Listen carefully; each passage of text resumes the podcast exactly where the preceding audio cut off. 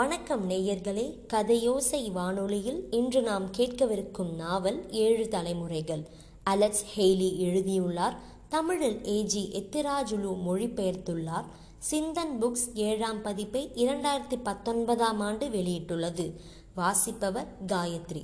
பாகம் மூன்று. விடியற் காலையிலே டோபாலோவின் மத்தள ஒளி கேட்டதுமே குண்டா துள்ளி எழுந்தான். சிட்டப்பா முதலிய நண்பர்களையும் அழைத்து கொண்டு பெரியவர்களுடன் சேர்ந்து இலவம் பஞ்சு செடியை நோக்கி ஓடினான். மேலக்காரர்கள் அப்போதைக்கு பெரும் ஓசையை எழுப்பிக் கொண்டிருந்தார்கள்.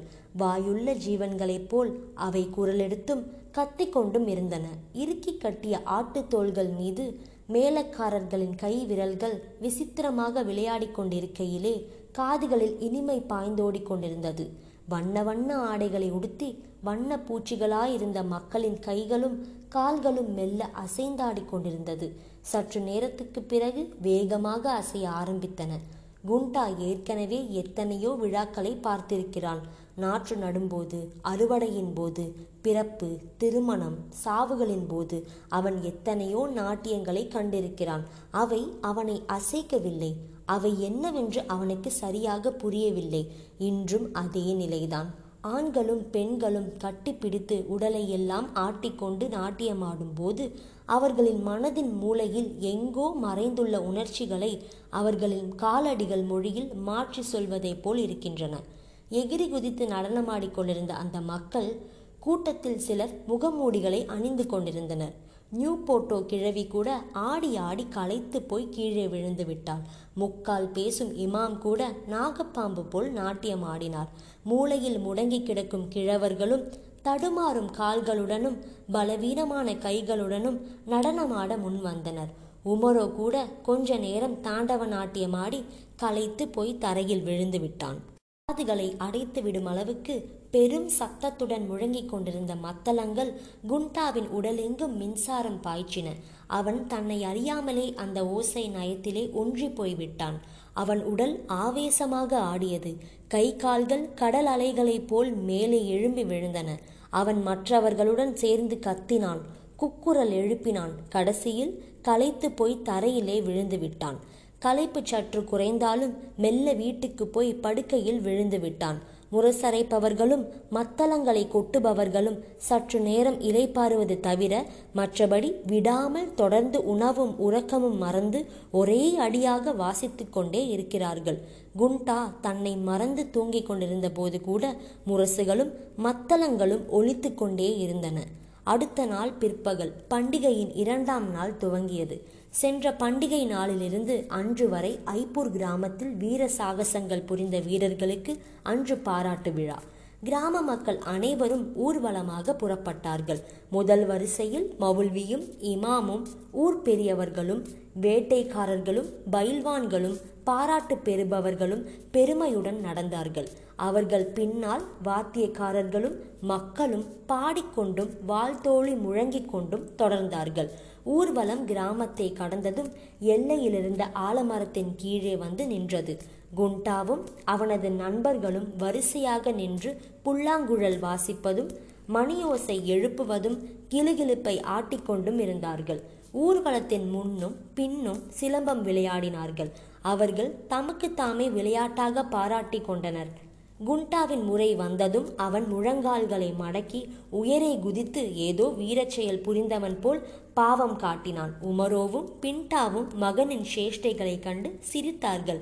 கிராமத்தில் எல்லா வீடுகளிலும் ருசிகரமான உணவு வகைகள் தயாராய் இருந்தன. வேக வைத்த கிழங்குகள், வறுத்த கறி, எது கேட்டாலும் பெண்கள் அன்புடன் பரிமாறினார்கள். குண்டாவும் அவனது நண்பர்களும் சுரைக்காய், பூசணிக்காய் குடுவைகளில் வயிறு புடைக்க சாப்பிட்டுவிட்டு ஆலமரத்தை நோக்கி ஓடினார்கள். அங்கே வெளியூர்களிலிருந்தும் பக்கத்து நாடுகளிலிருந்தும் வந்துள்ள புதிய முகங்களுடன் ஒரே சந்தடியாக இருந்தது. செனக்கல் நாட்டினர் வண்ண துணிகளை பரப்பியிருந்தார்கள். இன்னும் சிலர் உயரக கோலாதானியம் வைத்திருந்தார்கள். காம்பே நதியில் படகுகளில் வந்த வியாபாரிகள் உப்பு மூட்டைகள் கொண்டு வந்திருந்தார்கள். அவர்கள் உப்பை தந்து கிராமத்திலிருந்து தோல், மெழுகு, தேன் போன்றவைகளை வாங்கி செல்வார்கள். முஸ்லிம் அல்லாத இதர வியாபாரிகளும் அங்கே வந்தாலும் அவர்கள் அங்கே நிற்காமல் போய்விட்டார்கள். காரணம், அவர்கள் புகையிலை, மூக்குப்பொடி, புளி கரைந்த தேன், தண்ணீரை கொண்டு தயாரித்த சாராயம் கொண்டு வந்திருந்தார்கள். மான்டிங் பிரிவு முஸ்லிம்கள் அவற்றை பயன்படுத்த மாட்டார்கள்.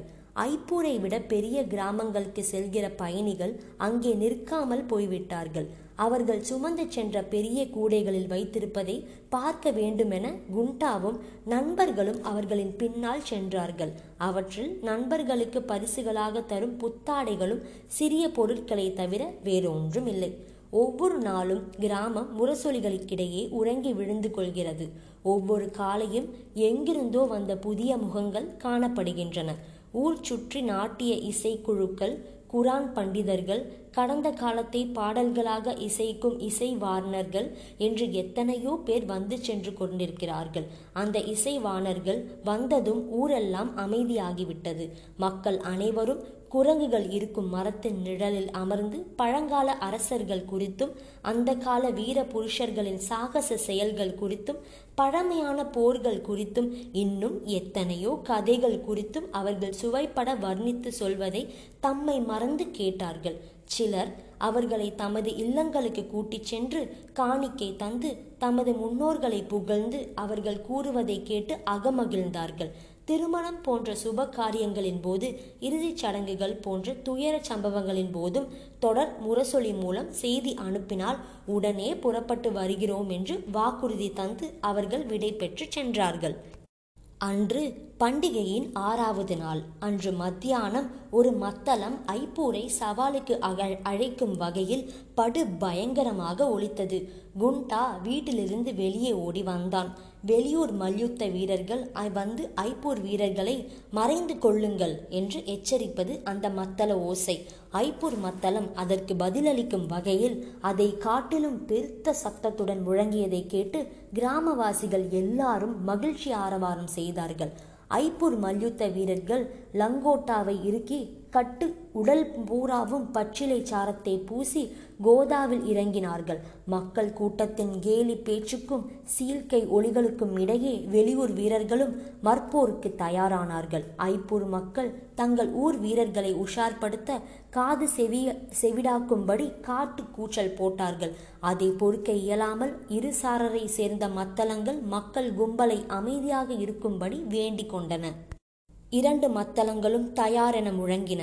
மல்யுத்த வீரர்கள் அனைவரும் இரண்டு இரண்டு பேராக பிரிந்து குனிந்து ஒருவரை ஒருவர் உன்னிப்பாக பார்த்து கொண்டனர். இனி சண்டை போடுங்கள் என்று மத்தளங்கள் ஆணையிட்டன. அவர்கள் சிறுவர்களைப் போல் ஒருவருக்கொருவர் அகப்படாமல் சுற்றி வந்தார்கள். ஒருவரை ஒருவர் ஏமாற்ற சும்மா சும்மா தாக்கும் வேடிக்கைகளை செய்தார்கள். கடைசியில் ஒருவரை ஒருவர் பிடித்து சண்டை போடத் தொடங்கினார்கள். பயங்கர கை கலப்புடன் கை கலப்புடன் தீவிர போட்டி ஆரம்பமாயிற்று. அவர்கள் கால்களால் தரையை உதைத்த உதைகளால் தூசி மேகம் போல் மேலெழுந்தது. கூச்சலிட்டு சீழ்கை போடும் மக்களுக்கு மற்போரிடம் வீரர்கள் தெளிவாக தெரியவில்லை.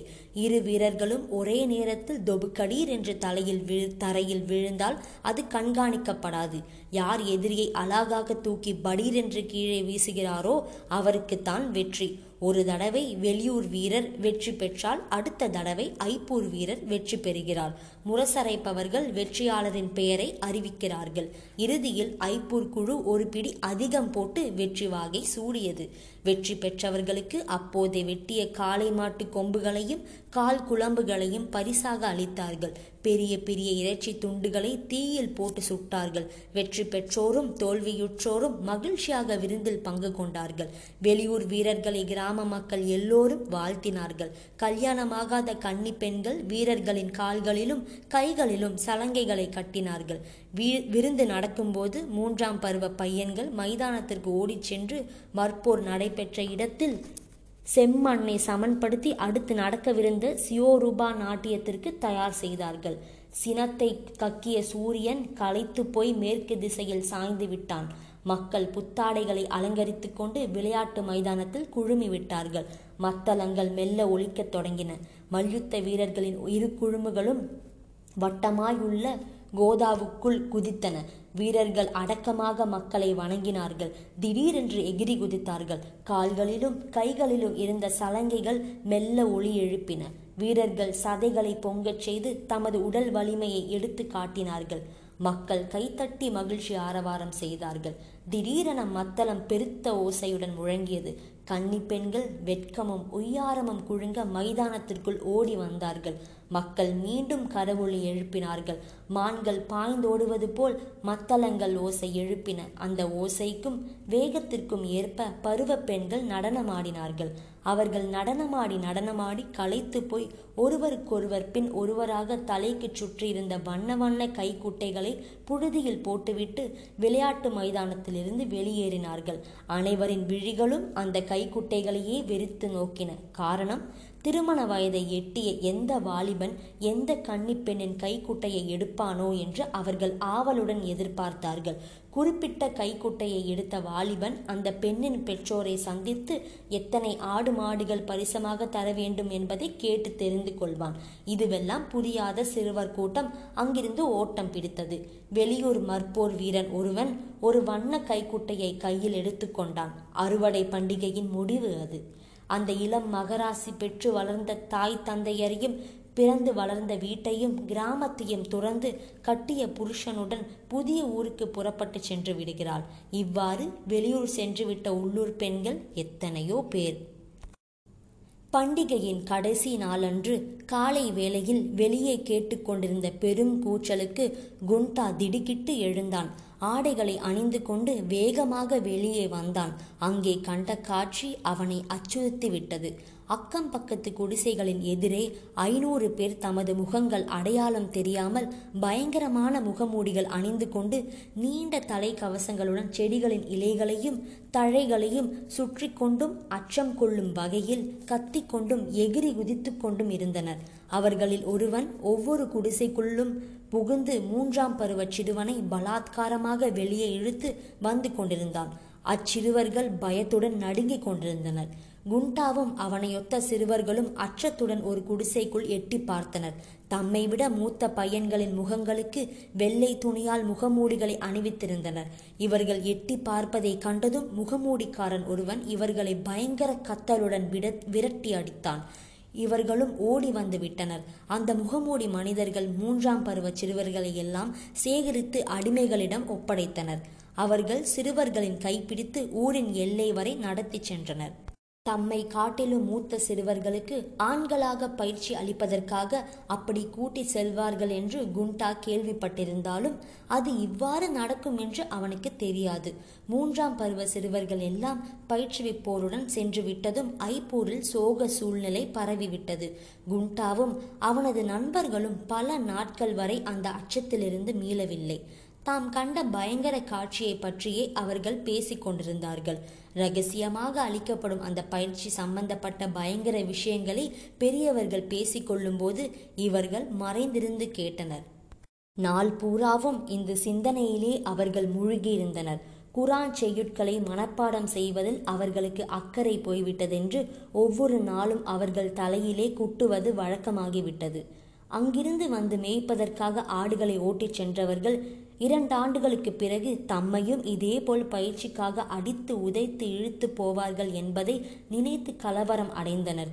இப்போது சென்ற மூன்றாம் பருவ சிறுவர்கள் பனிரெண்டு பௌர்ணமி பௌர்ணமிகளுக்கு பிறகு தான் திரும்பி வருவார்கள் என்றும் அப்போது அவர்கள் ஆண்களாக திரும்பி வருவார்கள் என்றும் இவர்கள் கேள்விப்பட்டிருந்தார்கள்.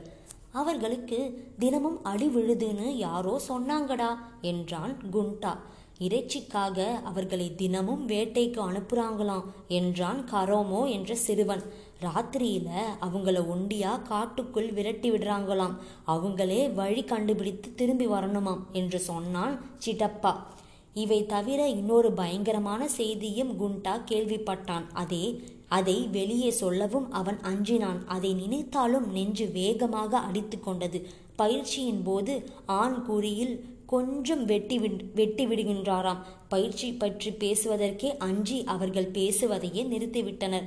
குண்டாவும் அவனுடைய நண்பர்களும் ஆடுகளை மேய்ப்பதை நன்றாக கற்றுக்கொண்டு விட்டனர். என்றாலும் கற்றுக்கொள்ள வேண்டியது இன்னும் எவ்வளவோ உள்ளது. வில்லுண்டியிலிருந்து கற்களை வீசுவதிலும் வல்லவர்களானவர்கள் வில் அம்புகளை பயன்படுத்துவதில் நிபுணத்துவம் பெற்றனர்.